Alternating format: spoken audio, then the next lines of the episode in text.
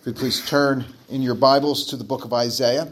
We're going to be in Isaiah 55. We're going to be looking at verses 1 through 5 of Isaiah 55. That's found on page 615 in the Pew Bible. And this is now our 25th sermon in our series of Isaiah. And due to the size of Isaiah, due to the density of this book, I've not been able to go through my normal way of preaching, verse by verse, throughout the entire book. In some sections, we had to take a, a very high level approach. We'd go through several chapters in one sermon. In some sections, we pass completely over. And, and, it's not because they're unimportant. It's not because they're not God's word. It's not because they're not worth studying. Rather, what I wanted to do in this series is really to focus on those sections that are most applicable to us here at Northgate. And then there are some sections where we need to slow down, where we need to dig deep into these sections because they're, I think they're very applicable to us. And I believe chapter 55 is one of these chapters. So we'll probably spend three, maybe even four weeks in this one chapter in Isaiah 55 because I want to just you know, squeeze all the blessing that we have out of this chapter. So Isaiah chapter 55 verses 1 through 5. Hear now the word of the Lord. Come everyone who thirsts, come to the waters. And he who has no money, come, buy and eat. Come buy wine and milk without money and without price. Why do you spend your money for that which is not bread, and your labor for that which does not satisfy? Listen diligently to me, and eat what is good, and delight yourselves in rich food. Incline your ear and come to me. Hear that your soul may live, and I will make with you an everlasting covenant, my steadfast, sure love for David. Behold, I made him a witness to the peoples, a leader and a commander to the peoples.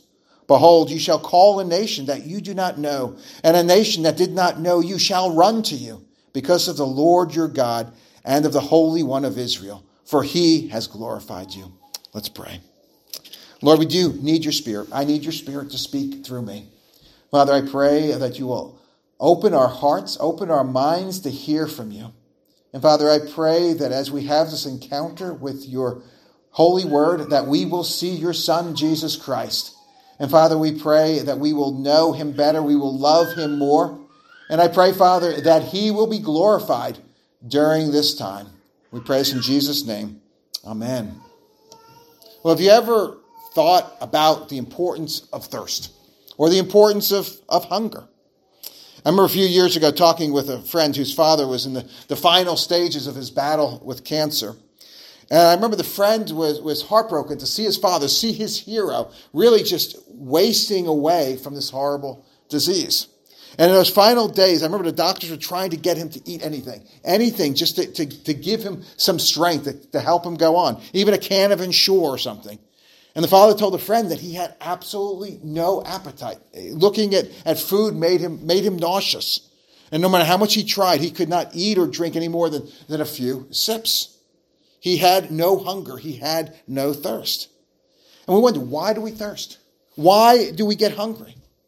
Well, we thirst when we're not content. When we, when we hunger when we need food.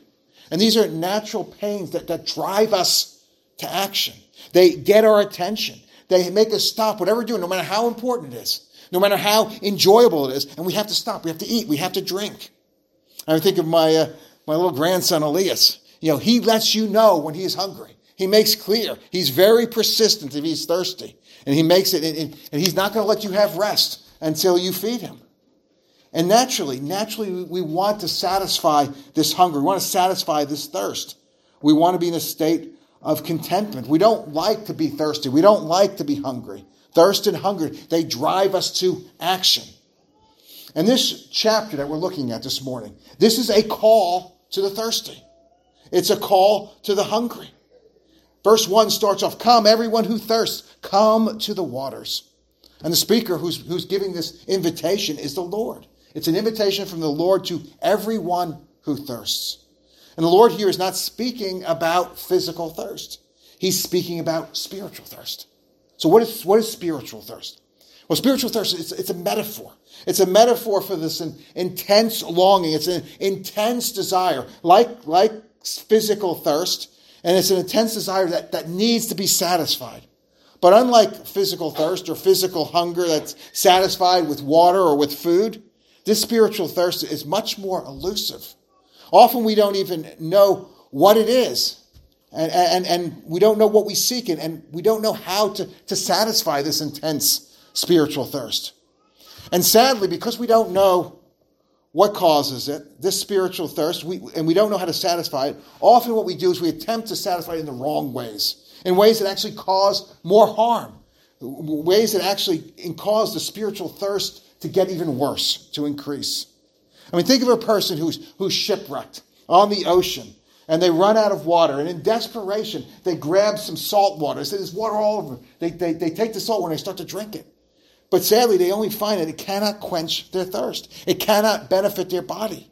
But rather, the high salt content actually hurts their body, actually increases their thirst. And this is what we do with our spiritual thirst. This is what we do when we attempt to quench it in ways that God does not provide. And when we try to quench it in, in ways that are not God, it actually gets worse. And this spiritual thirst is what is experienced by everyone. Every single person who's ever lived, due to the fact that we are made in the image of God, we experience this spiritual thirst. And what it is, it's a desire to know God. It's a desire to know our Creator. St. Augustine famously identified this spiritual hunger and thirst in his confessions. He said, Thou hast made us for thyself, O God, and our hearts are restless until they find their rest in thee. See, each one of us, each one of us has a God shaped hole in our hearts. It's a hole that can only be filled by one thing, one person, the living God, the true God Himself. And often we don't even recognize this. We don't recognize that this desire, what it's for, and we, and we constantly strive to fill this hole with other things, things in this created world, only to find that they cannot satisfy this desire. Anything other than God is simply just like drinking salt water. It only makes the desire worse. It only makes us spiritually even sicker. In this passage that we're looking at this morning, it's a call to the thirsting, a call to everyone who thirsts, which again is all of us, every human being made in God's image. This is a universal call to all people. And it's a call to come to the waters, a call to come to the living waters. And this is the only place where this thirst can be satisfied. And these living waters, they're not sold right? If they were so, they, they would be of infinite cost. We could never, we could never afford them. We could never purchase them, but they are given away for free. It's, it's given to those who respond to this universal call. It is given to them for free. It's offered to those without money, without price. In other words, it's all of grace. Nothing that we can earn. It's all of grace. And the first step to responding to this call is actually to recognize our need. See, what Satan does is he does a good job of confusing us. He does a good job of distracting us, of misdirecting us, of making us fail to see what we need and to have us to seek those things that actually will never satisfy. Satan seeks to get us to, to drink the salt water, thinking that it will quench our thirst. And it will not. It can never quench our th- thirst. Only God can quench that thirst. And my friends, we all fall for this deception. This is our natural reaction, is it not? And the text addresses our natural tendency in verse 2. It says, Why do you spend your money for that which is not bread, and your labor for that which does not satisfy? And isn't that what we all do? We, we spend our money, we spend lots of money on things that cannot, that, that will not satisfy. And we spend our time, lots of time, in search for things to, to give our lives meaning, only to find that this search is frustrated. The verse continues. It says, Listen diligently to me and eat what is good and delight yourselves in rich food. See, I think food provides for us a great illustration of the spiritual principle. I mean, think about our eating habits. Think about the typical eating habits of our American diet.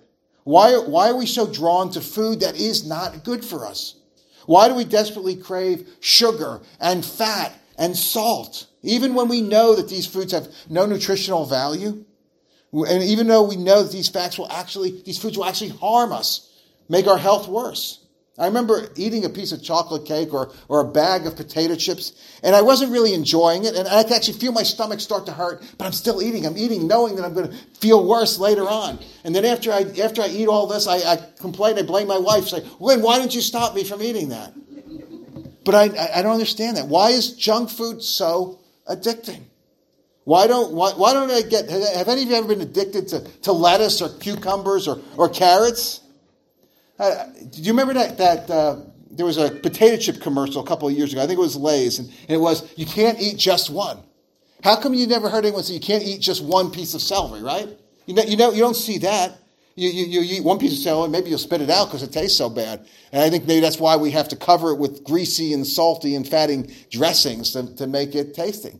But that's it. We, we crave the, these, these, uh, uh, these things that are not good for us. I heard one person say that fast food restaurants, they don't actually serve food. What they ser- sell is flavors. Flavors that create a craving, but they have no nutritional value. They pr- provide no real long term satisfaction. In fact, if you had a, a diet of, of fast food, eventually that would kill you. And I think the American diet is a perfect illustration of our spiritual state. We are addicted to spiritual junk food. We are drawn to spirituality. Does that does not lead to health, but rather that leads to death. We love to be entertained. We love to have our ears tickled. We want to be told it's all about us. That, that we're great, that we have the power to be all that we can be, that God wants to serve us, that God wants to make us happy, that we're fine how we are, that there's no need to fight our sins, that we can, we can actually indulge our sins. Be true to yourself. You can create your own reality. You can be your own God. We are drawn to these things. We love to hear these things, but they're empty. They are worthless things, things that will spiritually kill us, things that will lead to spiritual death, lead to eternal death. And it terrifies me. It terrifies me to think how many people at this very moment, at this very moment, are sitting in churches this very morning thinking that they're getting closer to God when they are unknowingly being fed poison.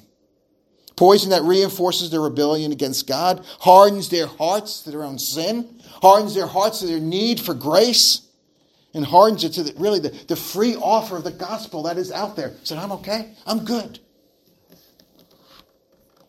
And the antidote to this poison is offered to us for free. Look again at verse 1. Look, look again at, at this call to the thirsty this call to the hungry. It says, Come, everyone who thirsts, come to the waters. That's what satisfies the waters, the living waters. And he who has no money, come buy and eat. Come buy wine and milk without money and without price. And notice this invitation is free. It requires no money. It's without price. And also notice what is offered here. It says wine and milk. Now these are not literal, but these are, these are symbolic. Wine here represents joy. It represents gladness, festiveness, uh, laughing, fellowship, happiness. That's what wine represents. And milk represents strength, strength and health. I mean, think this is the perfect food. This is what a, what a baby needs. All a baby needs to grow healthy and strong is milk. And what is offered for free is joy and health. And this is the exact opposite. This is the exact opposite of the misery and spiritual malnutrition that is so often that we, we crave for, we spend so much money to get. And I think it's interesting to observe that the most important things, really the, the, the absolute necessities in life, are free. These are things that are free, whilst the luxuries, whilst the things that we don't need, whilst the things that often are harmful to us, those are the things that are very costly. I mean, think about it when you, when you go to a restaurant. Think you can get a glass of water, absolutely essential for, for, for life, the, the healthiest thing we can drink. That's free. But a soft drink, a, a can of soda loaded with sugar, that's going to cost you two or three dollars. Again, what's good for you, what's best for you, is free. Or think about the thing that is most essential, the thing without which we would die within a few minutes air, oxygen, completely free. Compare that with cocaine, not essential for life, actually very detrimental to life. Street cost of cocaine, $200 per gram. That means a pound of it would cost more than the average person earns in two years. See, we, we spend money on things that will not help us. And this physical observation provides, I think, a good illustration of the spiritual reality. That is, which that things that which are most important for spiritually, they are the things that are free. And that while the things that are that will harm us, that will distract us from that which is most important, those are the things that are costly. Interesting observation. In the gospel, the gospel, God's gift of eternal life, is absolutely free. Compare this with the hundreds of thousands, maybe millions of dollars that people will spend towards the end of their lives on drugs and surgeries and treatments, all just to get a few years, more years of life, or plastic surgery so that you, you look younger than you are. Or even some people, you may have heard of this, some people will go so far as actually having their bodies cryogenically frozen when they die in hopes that some future technology will be able to revive them and that they will be able to have eternal life. It's so foolish when eternal life is offered in Jesus Christ. It is a free gift to all. And even the proclamation of the gospel itself, the only message that gives eternal life, that, that, the true God, that God so loved the world that he gave his only begotten Son, that whosoever believes in him shall not perish but have everlasting life. This message is proclaimed for free throughout the world. The message we looked at last week from Isaiah 53 that Jesus is our substitute, that Jesus paid the penalty for our sins, that he satisfied God's justice on our behalf. And for all those who are united to Christ by grace alone, through faith alone, in Christ alone, we have eternal life. This is the message that is offered for free. And for those of us who have received and rested upon Jesus Christ alone, we have the only thing that matters. And this message, again, is proclaimed free every week at, at Bible believing churches, often every day. We hear it on, on Christian radio, on the internet, by street preachers. And ideally, it should be the message of every single Christian. Everyone we come into contact with, we should proclaim the grace of God, this gift that is absolutely free. But so many reject, so many reject this good news, and they'll spend thousands of dollars on, on self help seminars and, and new age books. See, there are so many who are ready to, to cash in on this spiritual hunger, this spiritual thirst that we have. And they offer poisonous food that can never satisfy. I mean, go into a self, go into a bookstore and you see the self-help section. It's huge in the books, probably one of the biggest sections. And even in Christian sections, we see self-help. Things like, like Osteen and, and the prosperity gospel. They're going to tell you that you, you can be your best life, you can have your best life now. And throw a little Jesus, sprinkle a little Jesus in there. But it's really poison. It's not the gospel. It's not saying that you'd have to die to yourself. Verse 3, the text gets even more specific in what this free water is like, what it contains, where the power is found. It says, Incline your ear and come to me.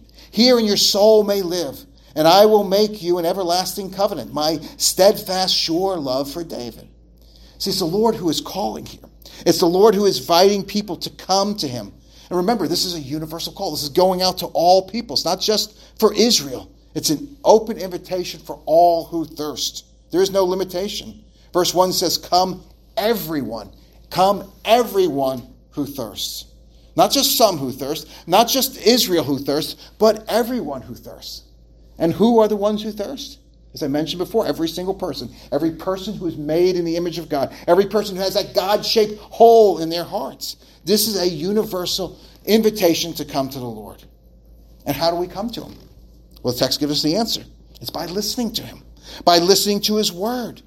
That is the instruction that we have. He's urging all people to listen to Him, to incline their ears to Him. And God's word here is life. And God here, He is urging all who thirst, He is urging them to hear. Hear that their soul may live. And as we saw in verse 1, God's word is given out freely. I mean, think about it. God's word, the only words that actually have the power to impart life, they are absolutely free. I mean, think about the Bible, the number one bestseller of all time.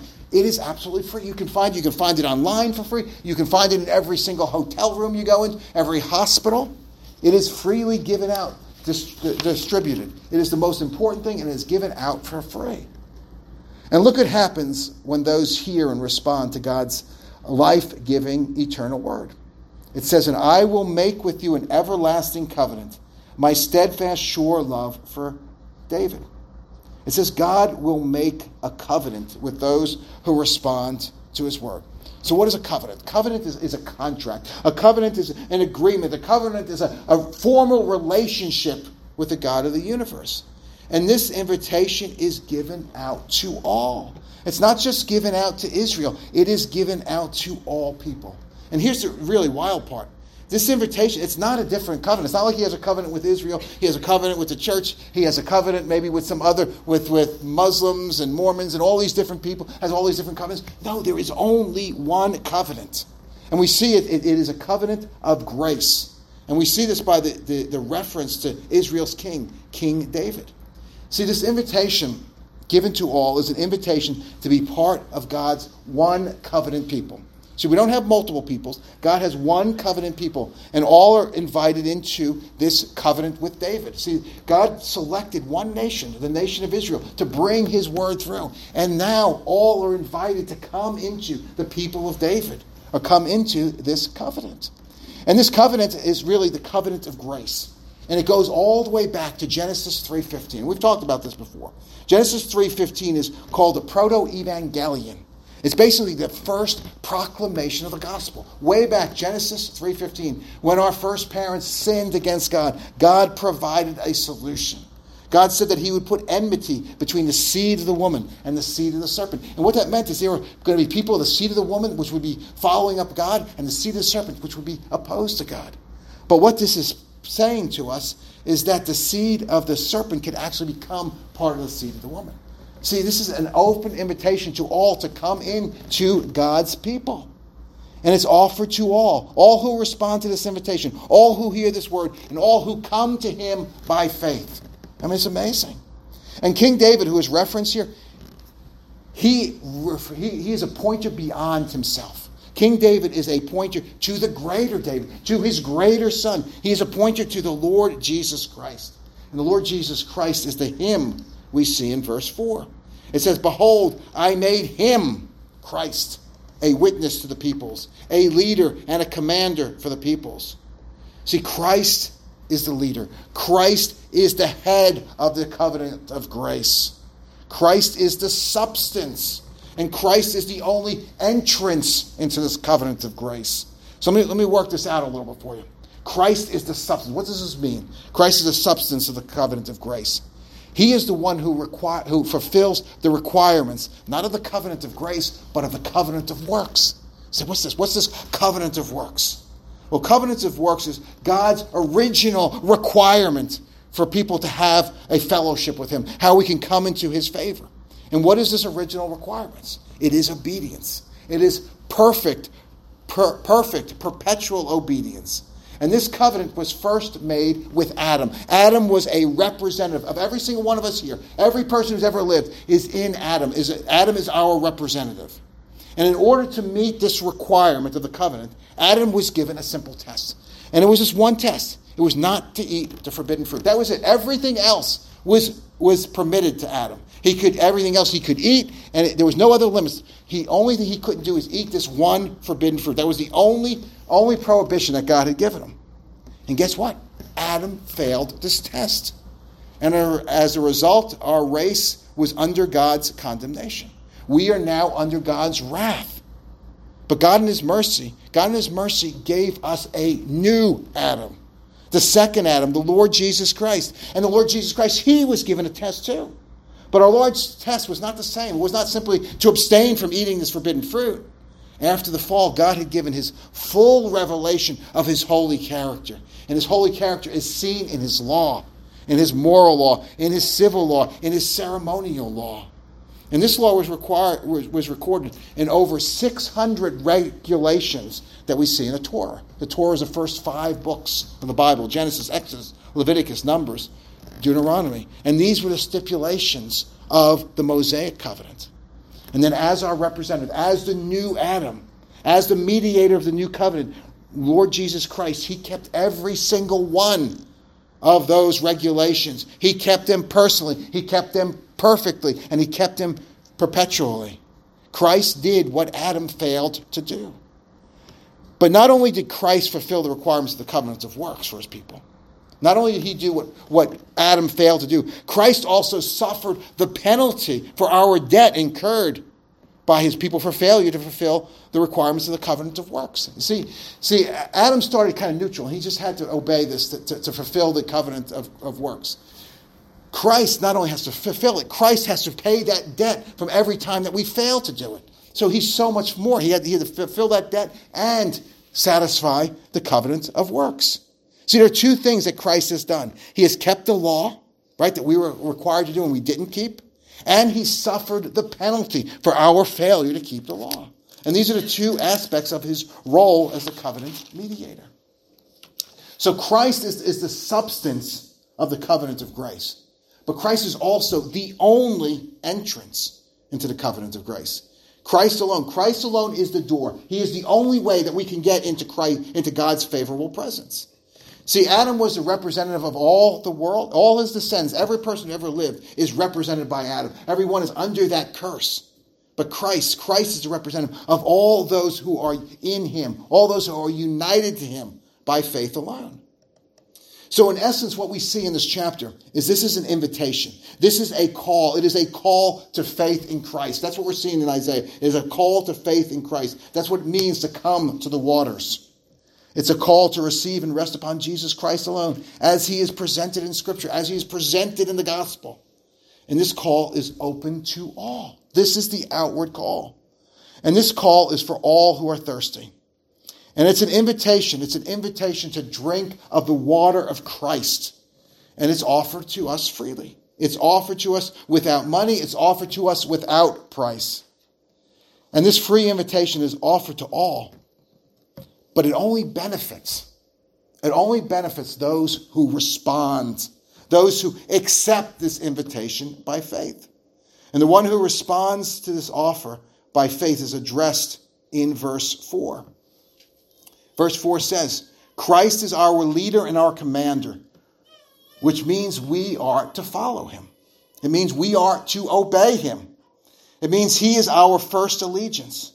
It means Christ is before every other allegiance in our lives. Let's think about that. Christ is to be before every other allegiance in our life. He is before our country. He is before our family. He is before our marriage. He is before our job. And most importantly, he, we put him before self. That seems to be our, our highest idol, right? We worship ourselves. It means we must die to ourselves every day to live for Him. We must put Christ first in everything. We must obey Him in everything. So, what does this look like? What does it look like to obey Him? It means knowing, loving, and obeying His word. My friends, every day, every day, Christ's supremacy in our life is going to be challenged. It's going to be challenged. Every day, we will be presented with alternatives that compete for our affection against Christ. And every day, we must put these temptations, these temptations that usurp Christ's authority, we must put them to death. These challengers, they, they and they won't be bad things. They won't be sinful things in and of themselves. They'll actually be good things. There'll be things like our family, our career, our marriage, our health, our happiness, our financial well being. Even Christian ministry itself could come between us and Christ. And when one of these good things attempts to, to elevate itself to the place where only Christ is, the position of ultimate thing, a position reserved only for Christ and Christ alone, when that happens, we must mercilessly and decisively beat it back to its appropriate station. It has an appropriate station, but not as ultimate. We have to put it to its proper place. And my friends, this is a daily struggle, a daily struggle for every single one of us to keep Christ and Christ alone as supreme. And we must know what it means to accept this invitation to come to the waters, to accept this invitation to come to Christ. While this offer is freely giving, accepting this invitation and drinking this water comes at a cost. And this cost is complete and total submission to Christ. He said again, coming to him is free, but it comes with a cost. And that cost is complete and total submission to Christ. See, we're no longer our own. We were bought with a price. And as such, we belong completely, fully, totally to the one who purchased us. We, we are his. The apostle Paul referred to himself in his letters as a slave to Christ, a bondservant. The, the, the Greek word is doulos. It means slave. He is a slave to Christ. And that is what we are as well. And now, this may seem contradictory. You're listening to the sermon. You're saying, John, on the one hand, you're saying, coming to Christ, drinking this water, this is a free gift. It's all of grace. It costs us nothing. And then on the other hand, you're saying that coming to Christ, drinking this water costs us everything. Complete and total submission to Christ. This doesn't make sense. How can it be both? Well, first of all, this is not just my own words. Jesus himself makes the same contradiction. Jesus says, Come to me, all who are heavy laden, and you will find rest. My yoke is easy, my burden is light. Nothing is required. We simply come. It's like we sing in, in the song, Rock of Ages Nothing in my hand I bring, simply to the cross I cling. But Jesus also warns us to count the cost of discipleship. And he uses the illustration. Remember the illustration of a man building a tower. He has to say, make sure he has enough resources to finish the tower. Or a man going to war, a king going to war. Does he have the resources? Does he have the men to accomplish the tasks? So the question is, what is it? Is it costly or is it free? Well, here, here's a way to think about it. See, contrary to what many churches evangelize, evangelism and coming to faith, this, this is not the end goal of the gospel. Coming to faith is not the end goal of the gospel. It's actually the starting point. The end goal is not to get people to, to say a prayer, to come up and, and, and make a profession of faith. That's great, but that is just the starting point. See, the gospel, the new birth, what this does is it ushers in a new kingdom. When we come to Christ, we are transferred from, from one kingdom. We are transferred from the kingdom of darkness, the kingdom of this world, the kingdom leading to death, with all its benefits, with all its obligations. And we are then transferred into a new kingdom, the kingdom of life, the kingdom of God, with all its benefits and all its obligations. So the cost of this transfer, this is free. But when we are in the new kingdom, we are, we are then free from, from the destiny, we are free from the obligations of our old kingdom, but we are now bound to the destiny and the obligations of the new kingdom. And the destiny of the old kingdom, which each person is in because we're in Adam, is eternal death. The obligation is bondage to sin, bondage and slavery to self, to our sinful nature. But in the new kingdom, in the new kingdom, we are given eternal life. And we are set free from this slavery to sin. But here's the thing we are still in bondage. Not in bondage to sin, not in bondage to self, but in bondage to Christ. See, like Paul, all Christians are bondservants to Christ. We are slaves to Christ.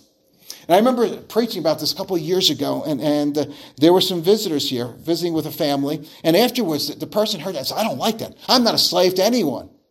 My friends, each one of us are slave. As, as creatures, autonomy is not possible. We, we like to think, I am, I am free. I am, I am bound to no one. No. We will either be slaves to sin, which leads to eternal destruction, or if we're free from that, we are slaves to Christ, which leads to eternal life. There is autonomy is not an option for us, and not an option at all. And each kingdom has its obligations.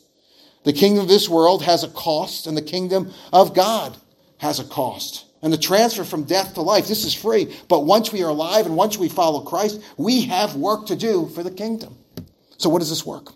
Well, we see this work, and we see this commission in verse 5.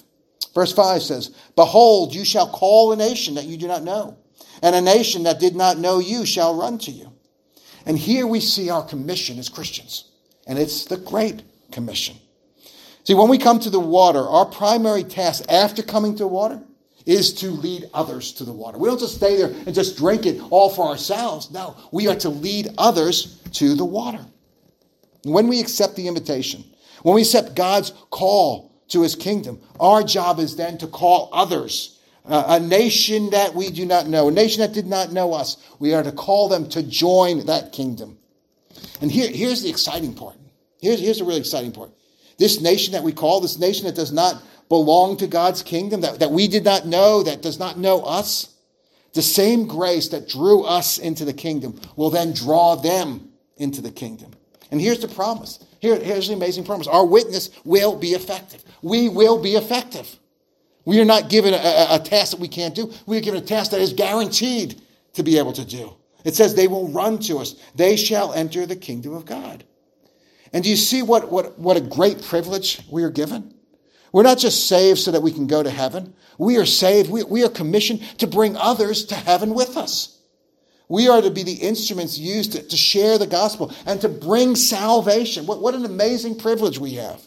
It's a privilege, really, that we will be celebrating for all eternity as we are spending eternity with people that, that, that the Lord used us as an instrument to bring into his kingdom. What, what an amazing, what an amazing privilege. We, we, we should praise God just for what, what he has allowed us to do.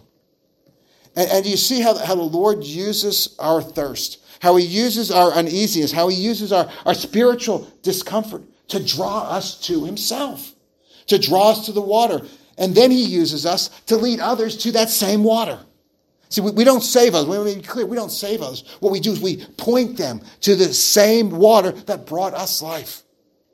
And this entire section that we're looking at today can really be summed up in two verses that we looked at in our gospel reading. I'm going to read this again for you. John chapter 7, verses 37 38. Jesus says, If anyone thirsts, let him come to me, the living water, and drink. Whoever believes in me, out of his heart will flow rivers of living water. Isn't this amazing? When we drink of Jesus, he's, his living water then flows into us and then flows out of us to satisfy the thirsty around us. But even this is not the end. This amazing privilege is not the end. We see the final destination of the Christian life given in the end of verse 5. It says, Because of the Lord your God and the Holy One of Israel, for he has glorified you. See, this is the end result. This is the end result of having our thirst quenched in Christ. See, one day, all of us who belong to Christ, we shall be glorified. That means we shall be like Christ is now. One day we will reach the point where there will be no more thirst. Not only will we not thirst, but we will be satisfied and we will be completely and eternally full. And here's the amazing thing we'll be completely and, and, and, fully satisfied in Him, but we will also forever increase more and more in that joy, in that satisfaction for all eternity. So, my friends, the, the, the call here is simple Come, come, all you who thirst. Let's pray. Heavenly Father, we are amazed at the privilege that we read here. We are amazed at that you would not only call us, not only draw us to yourself, but then use us to draw others. And Father, I admit that I often don't. I fail, and I'm sure most of us here fail. But Lord, help us to realize what an amazing gift we have been given. We have been called to the living waters, and we are to then have living waters flow out of us so that everyone who comes into contact with us shall see you and we shall point to you. Lord, give us a vision of that time when we're eternity, when we are there for 10,000 years, shining brightly as the, as the sun. And we are there with those who you used us to draw into the kingdom. What an amazing, what an amazing privilege. We pray, Father, that you will be pleased and glorified in us. We pray this all in Jesus' name. Amen.